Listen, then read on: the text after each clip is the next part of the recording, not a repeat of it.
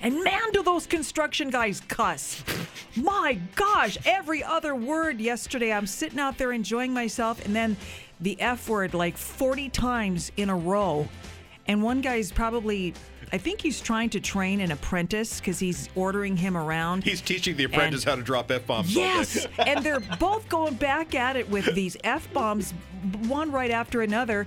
And I could see my neighbors next door. They're peeking over their fence, going, "This is nuts." And they were, you know, discussing. They walk in the house too, and I see on the other side, everybody's like, "Just like knock it off." Do they realize that people are hearing what they're saying, or do, do they? Think I don't think they give a Yeah. crap Okay, because yeah. it's so loud. They got the trucks and the beep, beep, going all day long, too.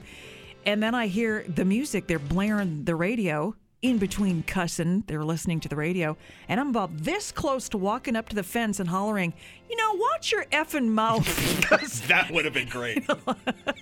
yes. I didn't, but I was I was so close. And then I hear myself in a commercial. Uh-huh. And then I hear Barry Lewis. Oh, funny. And then I hear K They were hits. listening to K hits right on. then the guy who's doing all the cussing, he's up on a ladder pounding nails, and he's singing "Don't Stop Believing" to That's, Journey. That's our audience, baby. It was all I we love you. a fit- we effing love our Fit of laughter. I'm like, oh, I guess you got to sacrifice something in your day. As I long as they're how- listening to K hits, it's I love okay. I love how you say uh, I came that close to telling them off, them off. Translation: I was never going to tell them off, but I was going to bitch them out on the air the next day.